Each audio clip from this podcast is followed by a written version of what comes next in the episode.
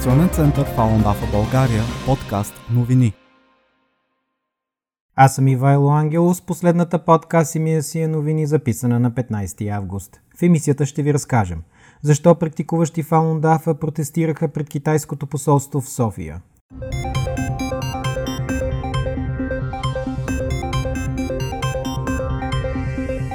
Български последователи на духовния метод Фалундафа се събраха пред сградата на китайското посолство в София на 20 юли тази година, за да отбележат годишнина от началото на преследването на своите самишленици в Китай.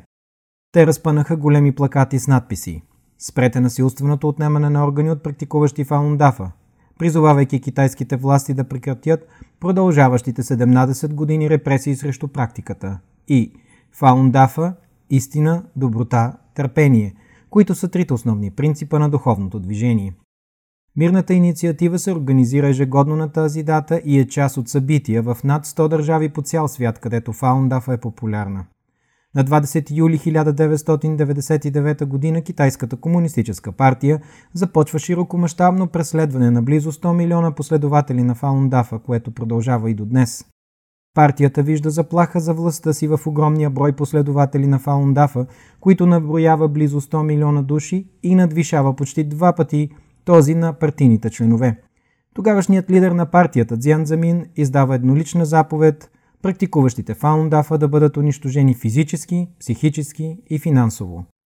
Последват изгаряния на книги и информационни материали на Фаундафа, арести, задържане в трудови лагери, центрове за промиване на съзнанието, затвори и дори психиатрични клиники на последователи на практиката.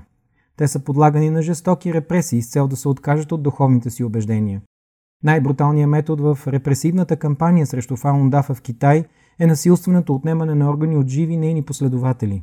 През 2006 година канадските експерти Дейвид Килгор и Дейвид Матас изнесоха доклад, според който в Китай са извършени около 45 000 трансплантации на органи с неясен происход, Килгор и Матас вярват, че голяма част от тези органи са насилствено иззети от симпатизанти на Фаундафа.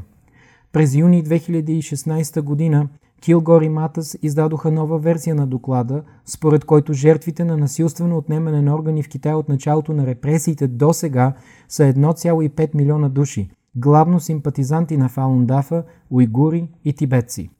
През юни 2016 година Камерата на представителите на САЩ единодушно прие резолюция 343, която призовава китайското правителство незабавно да прекрати практиката на насилствено отнемане на органи и да спре преследването на Фаундафа.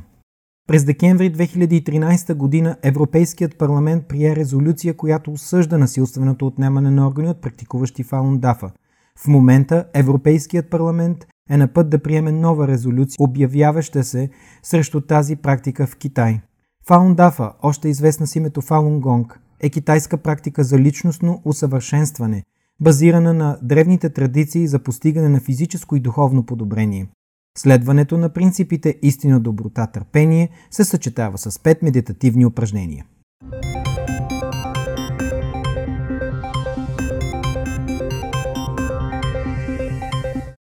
С това нашата подкаст емисия завършва. Може да слушате нашите подкаст емисии на сайта ни на адрес – www.falun-bg.info.